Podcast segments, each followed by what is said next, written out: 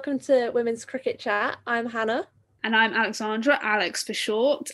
Coming up on today's podcast, we've got Central Sparks captain Evelyn Jones. Evelyn Jones is a former England Academy player, and we talked to her about her career path and where she's got to today, what it's like being captain of the Sparks, and we also talk about when she's not playing cricket, how she's still involved in the game by coaching.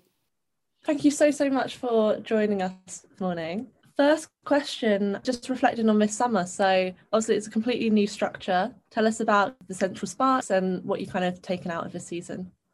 It's a bit of a crazy summer, to be honest. Um, with everything that's going on with COVID, we we weren't sure if we were going to play or not. But obviously, it's fantastic that we were able to. And I think, um, especially with the the Central Sparks, it's a brand new team, so it's lots of excitement around the group and around the West Midlands with that. So yeah, it was great really. Um, so when we did get to play cricket, we had a fairly decent season. And especially considering we're a brand new team, we were literally just chucked together in I think it was July, August we started training, but that again that was sort of individualized and in small groups because people work and people are in different bubbles, etc. So we didn't have too many full team sessions before the start of the comp. And I think when we started training, we weren't sure whether we were going to play or not. So, but we were really just just happy to be playing and training and and be with other people as well, I suppose. So yeah, once we got the green light that we are going to play, that was that was great for us. Do you think sort of being a new team and not having many sessions together, do you think it could have potentially hindered your performance, or do you think it could have helped it? Probably a bit of both, really. So for me, I, I only signed for Warwickshire this year, and then the team sort of made up of a few different counties. So we've got players from Staffordshire, well, Shropshire formerly, Warwickshire, Worcestershire. Yeah, so we sort of never never played together before. I know a few of the Warwickshire girls obviously had, and the Worcester girls had, but yeah. So I think it it could have, but it didn't. I think we were all just happy to be playing cricket, so I don't think there was any issues with that. And yeah, so no, I don't think I, no, I think it was good. And who kind of stood out for you in the season? Because obviously you has quite a few different like kind of key performers, quite a few of the girls kind of stood up, but who was the one that really impressed you most? There's a few really. As you said, there's a few that stood up and and performed when we needed to really. So we had Marie Kelly who played a great innings early doors. We had Gwen Davies who got a few scores under her belt.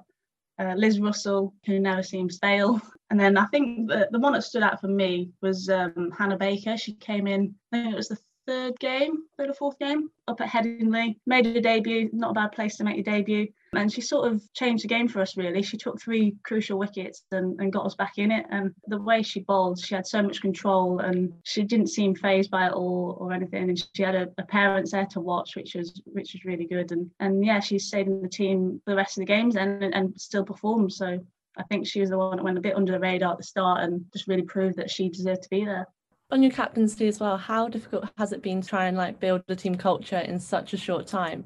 It's not been too tough i don't think. Um, i think when when we first got the call off laura about the contracts etc we we sort of started to try and make that legacy from from day one about the central sparks and who we are etc so we tried to do a bit of the work before we even got to training. Plus that just kept us busy anyway because we were sort of stuck at home nothing to do. So that was quite nice just to start making the brand really. And then once everybody started to filter back in training we sort of thought about what we want to what we want to look like how we want to behave how we want to play etc so we just sort of rolled with it really we didn't have to force anything and everyone sort of started in well and gelled well and went from there but yeah it was, it was really nice actually it was um, great to be part of the central sparks and it's a brand new team so we sort of paving the way for the girls in the future really and I think just quickly on that as well. So, what does the kind of brand look like to you? So, like, what are the key messages behind the scenes? Nothing too out of the ordinary, really. It's just about representing the West Midlands and obviously we've got loads of history there with the revolution and etc um, and we just want to try and portray that and just be courageous like always try and take the positive option take the game on and, and explore our different skills that we can gain along the way as well. So yeah i think it's just being really positive and enjoying ourselves and uh, just showing the west midlands off as much as we can. Do you feel a sense of pressure sort of representing the whole of the west midlands as the central sparks fairly relaxed. I think it's quite nice that we are representing the whole West Midlands, whereas some of the other teams are just representing like a city or a, one county. So I think it is really nice that we've got girls from all the different counties that are able to to represent the West Midlands, and I think that will help with our supporters as well. Like, like they can see that a local girl from Worcester's playing for the Central Sparks, then that might make them want to support us. Hopefully. Yeah, definitely. I think that's huge. I guess looking at some of the other kind of structures, it's not as perhaps local, like you mentioned. So it's not drawing on that local talent as much, maybe. I'm not too sure. But what's been the kind of like access like and opportunity training facilities? Has that been different to what you've experienced before? Yeah, we've obviously had to be a lot more careful this year and stick to protocols in line with COVID and the government. Um, but we've been really fortunate. We've got two great home grounds with Worcester and Warwickshire. So we've been doing pretty much all our training at Warwickshire at Edgbaston. So the facilities there are, are, great. Can't fault them at all. And, and the, the ground staff and the stadium team are brilliant uh, and giving us the opportunities to train as, as often as we do. Even over the summer, we were there probably two, three times a week. So yeah, it's, it's been great to get there. And obviously the facilities are world class. So, and then even when we got out to Worcester in the season, season to play our games. The facilities there were great. We had a couple of training sessions before matches in and around the, the ground. Everyone was really welcoming. So yeah, it was great to be there as well. You spoke beforehand about inspiring kind of girls and being a role model. Tell us a little bit about what that does mean to you obviously it's a dream come true to to get a professional contract. It's something i've worked really hard for probably for as long as i can remember. I've always wanted to play cricket professionally. So it's yeah it's great. When laura rang me up and, and told me I was, it was sort of like a weight off the shoulders really because it was sort of all the work that i've put in has paid off. So yeah it's great that there's four others as well that have got the same opportunity. So to be able to represent the west midlands and inspire the next generation is great. And i think for me from coming from Shropshire, which is quite a, small county on the cricket scale. It's hopefully given the girls around this area something to aspire to and know that they can do it. And I think with me coaching as well, I coach quite a few of the girls in Shropshire. So having that relationship with them, they can see that they can do it. So hopefully in years to come, we're going to have a few more Shropshire players in the West Midlands and, and beyond. So um, yeah, it's, it's, it's an exciting time and hopefully the same for the other counties. They can, all their youngsters can can see that their role models within the county are, are playing for the Central Sparks and the West Midlands and they see that they can they can do it and there is opportunities there now. So yeah, it's it's really good, and I think it's only going to get better in the years to come. How much do you think seeing more female professional cricketers? How much do you think it's going to move the game forward? Well, hopefully, it's going to bridge the gap between England and Australia. I think that's the main goal having the extra players training full time. So every region's got their five players. I think Western Storm got six. It's only going to increase the standard, and to be able to train full time and not worry about having to earn a living elsewhere will allow us to put all our focus into playing cricket and be training all winter is great. And and hopefully next summer we'll see some really exciting cricket even though last year was pretty good, there's a lot of highlights. I think. I think next year is going to be a really exciting summer, especially with the hundred ball as well. So hopefully we'll see a few of the regional players stepping up in that and, and performing. Just thinking about kind of your pathway to where you are now, what was it like growing up playing for Shropshire and also like moving counties before kind of like the KSL came along? Yeah, so I, I still live in Shropshire and I played all my junior cricket here. And uh, I think I first played my I think it was for the under under 11s or under 13s. I was about nine or ten, I think, my first game. So back then, like just to see how far cricket's come between then and now, it was just it's just phenomenal. And I think even at that age, I think I played against Warwickshire under 15s when I was about nine or 10, and I was literally so out of my depth. We were so short, we had no players, and um, but even that, I thought, wow, they're so good. And now to to see the girls playing at Shropshire under 15s and Shropshire under 17s, like they've come on leaps and bounds, and they are closing the gap on other counties. There are players from Shropshire in the trialing for the Spark Academy, so it is coming on a, a long way. And I think for me, playing for Shropshire, I then went on to play for Shropshire ladies team. So I was there for a few years. And then I decided to move to play for Staffordshire just to play at a higher standard. I think that came about. I was playing an MC, MCC game with Danni Wyatt and got friendly with her, and she was like, "Come and play at Staff." So I was like, "Right, okay, I'll play at Staffs." So I played for about five five seasons there. We were in Div Two, and then I think we got promoted to Div One. Um, so we played quite a decent standard. And then I think it was that year I played for Loughborough Lightning. That was the first year of the KSL. So obviously that was like another another step up playing in the KSL with some of the best players in the world. And then yeah, from there I I then spoke to Bobby Cross from Lancashire and he mentioned about making a double move to play for Lancs in the county system and then also for Lancashire Thunder and said about open batting there. So for that, I was like going to get a better opportunity.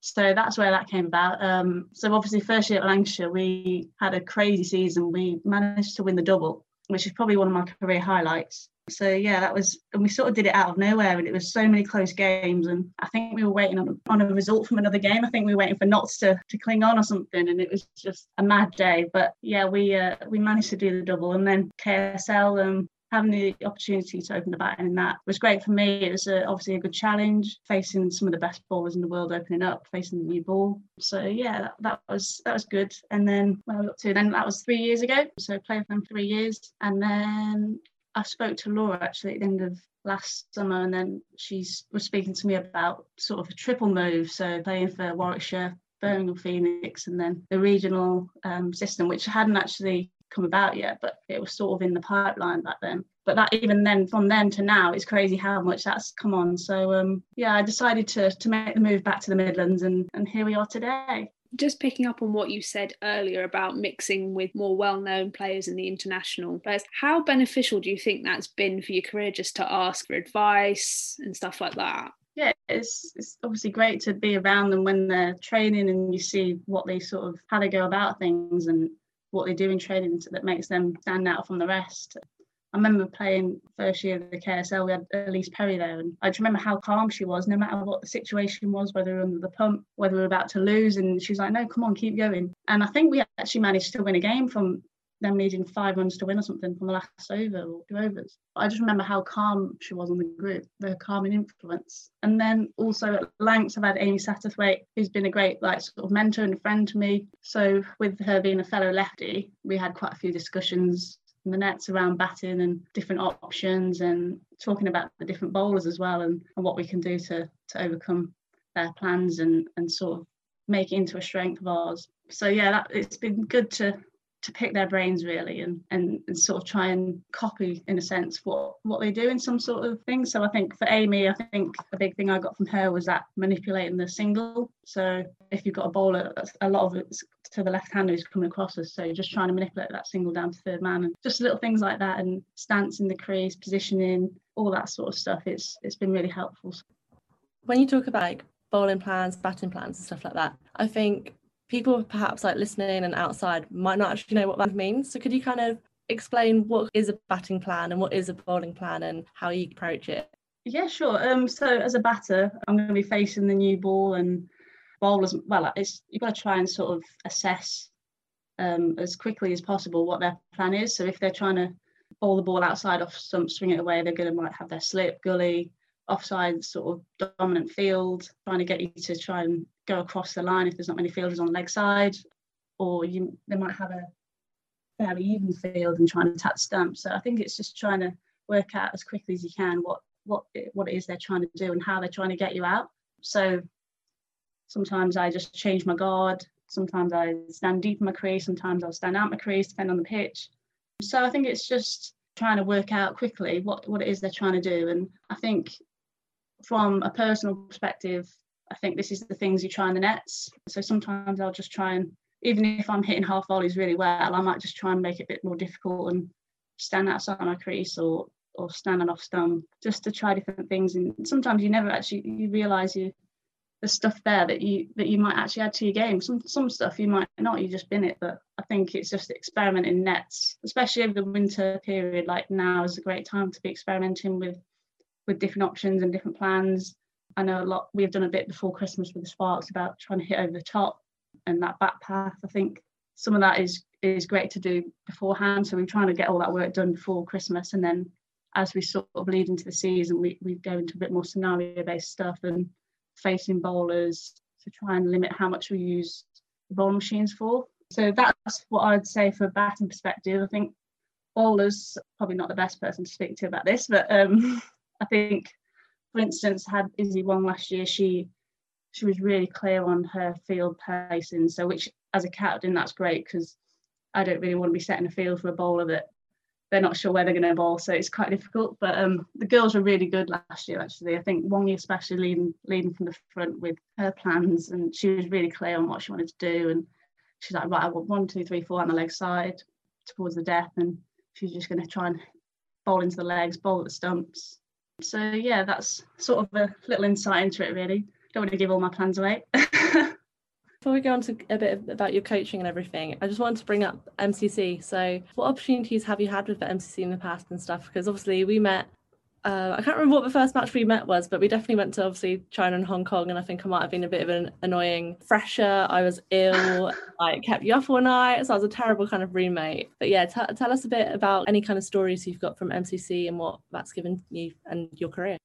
Yeah, it's been great playing for the MCC. I think, as I said, I, I met Danni Wyatt through the MC, playing an MCC game, and that prompted my move to Staffordshire. So I think that's helped with my career. And I think it's just having the opportunities. You don't know what arises from, from playing the MCC games. First and foremost, they're great to play, and the teas are phenomenal, as I'm sure you'll agree. But no, it's just it's great to to play with all these different players from around the around the country really, and, and you can sort of play whichever game you want. You have to apply for them, but I think the grounds you play at and the people you meet are, are what it's all about, and they generate some great friendships going forward. And tour, as you said, the tour was great, wasn't it? I know you were a bit ill for it. I forgot about that. but it's not the best place to be ill in China, is it? And there's lots of fish about and and, that kind of food. So um, no, China was great, wasn't it? I probably can't tell all the stories from the tour, but to play at Hong Kong, I think Hong Kong Cricket Club was like amazing, wasn't it? The ground looking over the city was great. But yeah, just to with that, you sort of play it. We played against who did we play against? China's first team, didn't we? And uh, Hong Kong Club versus yeah. So um, I think to play against those kind of players, you sort of see how they go about their things and their cultures as well. It's it's great for, for everyone on a like on a learning basis as well, isn't it? And to see what their grounds are like. I think we played on an artificial pitch at one place, didn't we? So it's great to to have the opportunity to to try these things out and just the experience of going on tour as well is great, isn't it? So um, yeah, I, I love that, and uh, hopefully, well, I think I applied for a few last year, but obviously they got cancelled. So fingers crossed this year we can play a few more MCC games. Yeah, definitely. You can tell us a little bit about the coaching that you've done in the past. When you coach, you just got to try and make your sessions as fun as possible. And obviously, if, if you don't enjoy playing, then you're not going to get too much out of it. So I think trying to encourage that cricket is a game of it's a game, it's a sport, it's it's there for enjoyment. So I think just trying again to love the game as, as much as we do really. But yeah, I've, I've sort of been coaching since I was about 17 now. And the last few years I've been head coach of the Shropshire under 15s and 17s girls, which is great to sort of still be involved with Shropshire because obviously I don't play here now. So be able to give back to to them is great. And um, they've even got an EPP girls only squad now. So um, they've had that running the last two or three years. So they're sort of trying to forge that pathway as well there. So yeah, it's great to to be involved with the different age groups. I think uh, even last year I did some of the under 13, so they were literally only just starting a few of them. So it's good, and I, I like doing, I like coaching sort of all different age groups. I quite enjoy the with the under 13s. It's sort of literally a lot about that enjoyment, and then as you go on 15s, 17s, they're sort of there because they they want to be there and they want to get better. So with that, I can be a bit more technical and tactical with them and try and pass on things that I've experienced. So yeah, it's it's really good and I enjoy it still and it's a good sort of aspect away from playing. So it gets me away from playing and then I like the balance of it as well. So it's something I'm going to still continue to do in the in the future. And then apart from that, as away from that as well, I'm I coach usually in schools. So I've been doing a lot at Ellesmere College before the lockdown and before Christmas. So I do a lot of one-to-ones there with mainly the boys, but we've had a few more girls wanting to join in this year. So um, yeah, it's been um, it's been good to to do that as well, and that sort of fills my week up really with the training three times a week and then coaching the other two. So yeah, it's good. Enjoy it. You're talking about making your sessions fun and making cricket fun. How have you adapted your coaching sessions due to COVID? Well, a lot of them haven't actually taken place because because of COVID. So we've had a lot of cancellations. The ones I've still been able to do at school, obviously on a one one to one basis, they're sort of similar to to what I've been doing previously because we're sort of in a different bubble. But I think it's just being really conscious of me picking the balls up and trying to limit contact and staying dis- two meter distance away and and stuff like that really but apart from that it's probably similar to to what we usually do with working on the bowling machines, doing different drills and stuff. So similar stuff really, but it's just trying to be con- conscious of staying safe and, and sticking to the guidelines as well. And with that as well, so you're a coach educator now as well. So has that been something that you always wanted to kind of achieve? And what impact do you think you can have with that kind of new qualification and role? It's probably not something I thought too much about, but when the opportunity arose to do my coach developer course, it was in 2019, I think it was. So yeah, it's something I always look to try and do as much as I can to with the education stuff, like try and add other strings to my to my bow. So yeah, it's something I wasn't specifically looking at going to do, but then I didn't really know much about it to be honest. But yeah, when I got told about it, I was like, yeah, I'll do that. Something extra, isn't it? But since doing it, it was a great course. I think it was a couple of weekends at Edgbaston. And I think for me, it took me right out of my comfort zone, which obviously it's not very nice taking yourself out of your comfort zone, but it's something I always try and push myself to do. So delivering a course to I don't know, 16 people. It's not something I'm probably used to doing. So we actually got one in before Christmas, before the lockdown. So that was my second course that I ran. It was the Foundation One course, which is the old level one. Um, so I love doing it. It's great to to sort of bring on new coaches to to the system and to the family really because you never know where they might go back and and coach and who they might be coaching the next i don't know Heather Knight potentially so um, it's always good to to have that in the back of the mind that you've got to try and make sure you do this really well to then pass on all your education and knowledge to them to, to then go back and be able to coach the young players in, in, a, in the right way and yeah you never know who they might coach and how well they might coach and they might bring in the next superstar maybe or the next central sparks opening batter. Definitely. And how important is saying yes to opportunities that perhaps are slightly different? We had a, a, PCA meeting a few weeks back and um, we were informed about I think it was the umpiring level one course. So that's something I'm potentially looking at, at doing in the next few weeks or month depending on how much time I get. I've been quite busy recently so I've not had time to do it yet but that's something I'm potentially looking at doing I think that will bring in that viewpoint from the other side, won't it, really? So as a player, you just sort of see it in one way. So I think if I have that under my belt, obviously helps with your knowledge of the game as well and, and sort of you'll see it from the other side then as well. So and I think in women's cricket especially, I think umpiring it's only sort of come to light really in the last few years. I think Sue Redfern within the West Midlands is a great example of, of female umpires. She umpired a few of our games in the Rachel Heyhoe Flint Trophy last year, and I think she she's umpired me in a in a Whitchurch men's game before in the Birmingham League. So um, it's great actually to rock up to a game when you're playing men's cricket and, and have a female umpire. Quite nice. You're not the only only female on the pitch. Um, so yeah, it's something I'm potentially looking at doing in the near future. You never know what the opportunity might bring in like post playing career days. So um, yeah, that's something I'm probably going to do. How important would you say for the women's game, especially, is it to have female umpires? Yeah, it's obviously important to have female umpires. I think as a female that's played a lot of men's cricket, you rarely see other females on the pitch. So it's nice to like for someone like Sue to to be there and and I think if they're, if they're good enough, then there's no reason why why they shouldn't be out there. And I think it's great. Last year we had quite a few females umpiring our games, so I think looking forward to the future. I think if we can keep encouraging females to, to get involved in umpiring and scoring and playing itself, and I, know that um, coaching as well. So I think if we can keep encouraging females to get involved in whatever way or shape or form, it's going to help female cricket and female sport in the long run. So we've just spoken about potential post-playing career options, but do you still have your England hopes? And do you think England are missing a trick by not having enough left-handed batters? There aren't any left-handed batters. Is there not? No, no, like outright batters. Oh my god, please get the bad deal all the time. Like I think it just proves how good Australia are. Like they've got so many lefties in their team. Yeah. Uh, I don't know. To be fair, though, it would be interesting to see. I think with the regional structures, though, I think hopefully you'll see more transition of players, like more player movement. Because I think, like personally, from my kind of perception, obviously, I don't really know the ins and outs and stuff. But it seems like those who've had the central contracts, it's quite fixed. It's quite once you're in, you're in. Thing there's not as much movement. So now, hopefully, it does mean more people are knocking at the door, and there is that opportunity to like play in a series and stuff like that. Because that's what happens in the men's game, isn't it? There's lots of movement. Yeah stuff. But and I think I think that's the good thing about this competition. Like I think last year that showed that there is talent underneath England that are performing consistently and and are still knocking on the door. despite whatever age you are, there's players always scoring runs and there's players always taking wickets. And I think that it might just give those above a bit of a nudge. So yeah, we'll, we'll see. But yeah.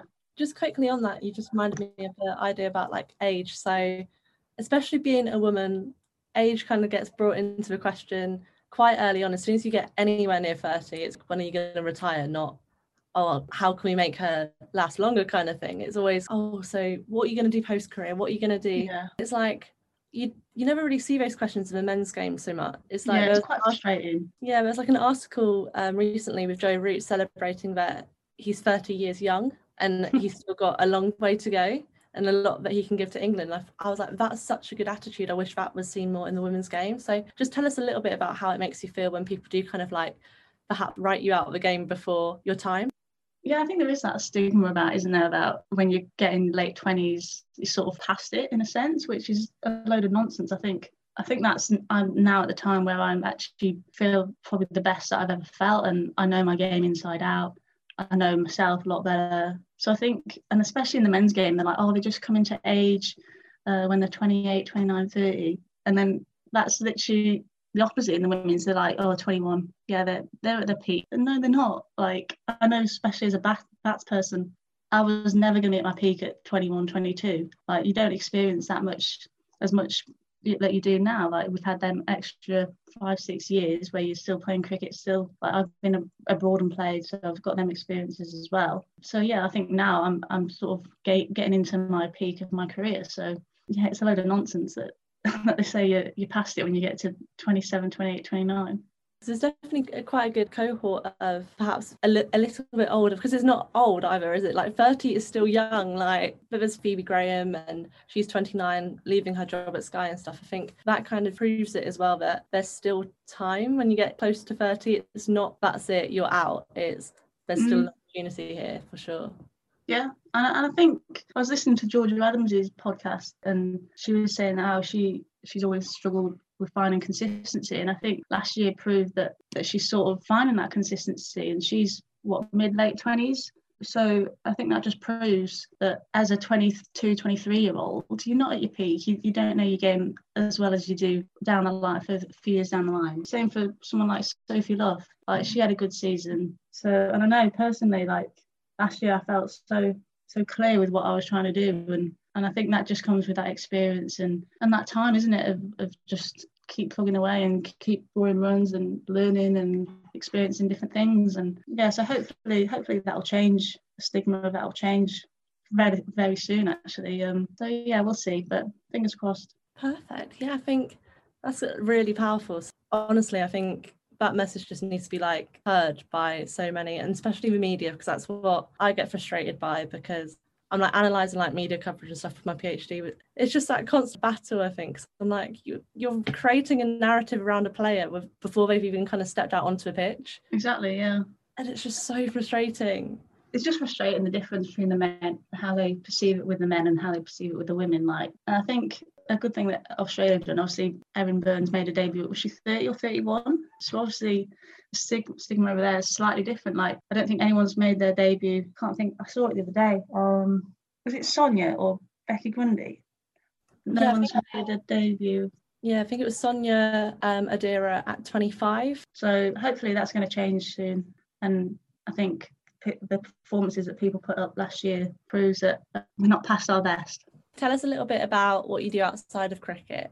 Well, I've just bought a house at the end of last year, so um, it's crazy times really. I found out I hate DIY after spending pretty much my whole Christmas at the house doing sanding, painting, just stuff like that. I've sort of had enough now, but we're sort of seeing light at the end of the tunnel. So I'm getting my new floor put into it's exciting, and I'm, I'm getting excited about things that I'd never thought I'd get excited about for instance, I've got headlights on my Hoover. So yeah, exciting times. So that's sort of taken up my life for the last few months. And then apart from that, it's not too much outside cricket. I like watching cricket on the TV. I try and stay up and watch a bit of the test before I go to the Super Smashes on the TV as well. So um, I can normally get through one innings, but then um, the shutters come down and I'm lights out then. So yeah, cricket really. Um, then obviously my coaching and developing what else? I'm this is actually a really tough question. what do I like outside cricket? You used to play football as well. Yeah, so as as a kid, I I used to play football, not for not for a high high level or anything, just my local team. I used to do a lot of swimming as well. Um, I think that's where I got my broad shoulders from. So yeah, I've always been sporty, and as a kid, I was doing different clubs like every night of the week. My poor mum and dad were driving me everywhere to do that. And then also played the clarinet and the piano but I've not played it for a long time. So I hate to say that I've probably forgotten it all now. Sorry, mum. So yeah, I've always tried to keep active and keep sort of developing myself in different ways, like music and yeah. So that's about it, really. Completely sort of understand about forgetting everything you've learned on the piano because I probably can't even remember anything on the piano or the violin. So I'm totally with you on that one. And um, I play chopsticks. I, I can still play that. I think I can just about read music, which is something. While yeah. we're on the topic of um, music, what's been your go-to genre of music during lockdown and this crazy time of COVID?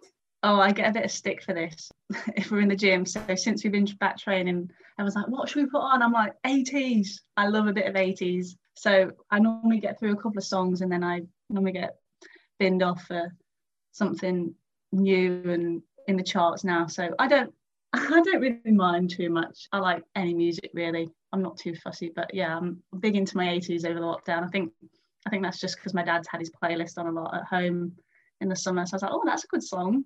So just add that to my playlist. And then then when we get in the gym, I was like, no, get off. But I think that's where I'm showing my age a bit as well. Obviously, the oldest in the team. So yeah, I don't think they're they're too keen on my uh, music taste. What I get a little bit confused about now is kind of those 2000 and kind of like nine classics, those kind of proper bangers that I love it now. I'm like, oh my god, yeah, I haven't heard that in ages. And like now kids are like, oh my god, you're so old and that's so ancient. And I'm like, this was kind of childhood, like well, teenage years, kind of growing up and stuff. But I guess it's hard to kind of win over the changing rooms. I guess if you if you've got poor music taste. I wouldn't exactly say it's poor. I think it's great. I think they're just tough, tough listeners. They don't know what real music is. Tough crowds. You need to educate them.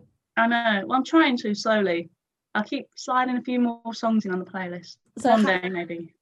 What is the balance like then? So have you got kind of like Beyonce one minute followed by like Wham or something? Or is it a bit more subtle than that?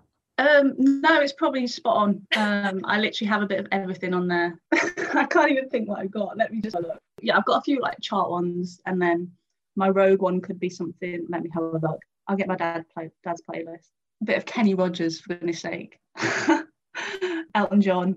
Yes, a bit of the Beatles. I love the Beatles. So yeah, it could be a bit of anything. You never know. I will, I'm always a bit nervous to what's coming on next. To be honest. So is this so, the yeah. playlist that you listen to when you're going into battle? Or do you have a separate one for that? No, I normally just listen to whatever somebody. I normally been kicked off the off the speaker. So whatever anyone's got on, I just listen to. I'm not too fussy. I'm quite chill with that. It's normally something bouncing off the off the walls that you listen to before you go out to battlefield anyway. So I don't mind. It gets you pumped. Perfect. Should we do some quick fire questions, Alex? Yeah, sure. Best friend in the team. Gwen Davies. Worst music choice. As in whose has the worst music choice? Yeah. Yeah. Marie Kelly. I thought you were confidently about to go me. And I was getting, no, no, no. I was getting so hyped for that. I was like, oh, you just told us how amazing it is, and you're just like, yeah, I'm still bad.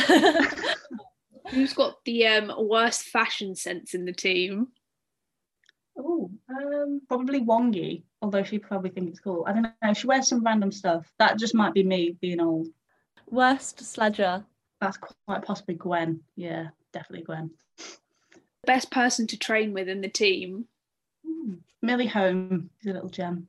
Who's the teacher's pet or coach's pet in this case? Probably Thea Brooks or Chloe Hill. We stitched you right up with that. Sorry, guys. Worst temper on the field? Gwen Davies, definitely, hands down. Best banter? Ooh, that's a good one. I'm just trying to think back to the games. They seem so far, like so long away.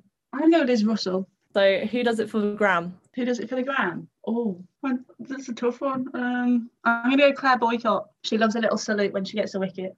Who's always on their phone? Probably everybody. Well, we ban phones when we're training and at games. So away from that, probably everybody. I don't know. I can't. I don't know. Worst car driver in the team. Wongi. I think she crashed from coming. No, no, actually, didn't. She she didn't crash. She uh, drove through some cones on the way back from Loughborough in the summer. God. Like some, there's a little area of the roundabout like coned off or something. I think she went straight through it. Last book you read. oh my god, Bounce. I don't know who it's by. I can't remember. Um, uh, no, was it Matthew Syed? No, Ooh. no, I don't think it was actually by him. I don't know. that just shows how often I read books. I don't like books. Last TV show you binged. Prison Break. I'm still binging. Yeah, I'm not. I've never really been a series person, but since lockdown, my boyfriend's made me watch loads of old series that I've never watched. Um, so I've watched Game of Thrones, and now I'm like deep into Prison Break. But I've still got probably about 80 episodes to go. There's that many.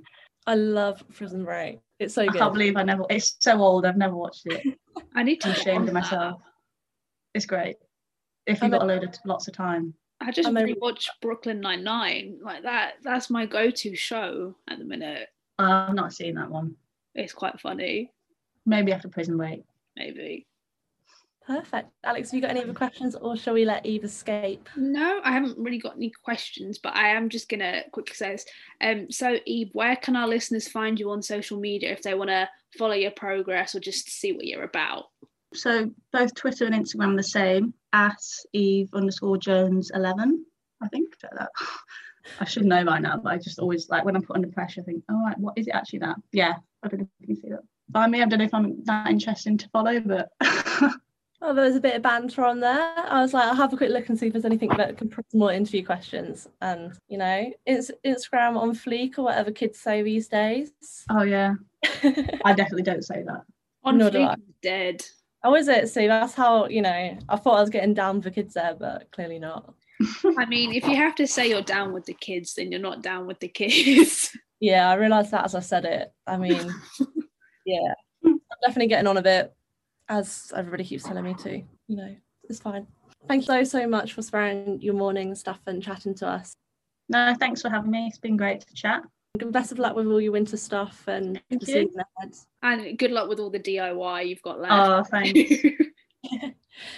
Massive thank you to Evelyn Jones for coming on the podcast this week. And to all our listeners, if you want to keep up to date with everything we're doing, you can follow us on Twitter at W Cricket Chat and on Instagram at Women's Cricket Chat. And if you want to give us a like on Facebook, we are Women's Cricket Chat. And if you wanted to give our personal Twitters a follow, Hannah is at HannahT1194 and I'm at Alex Jane Pereira. This has been Women's Cricket Chat. Tune in next time.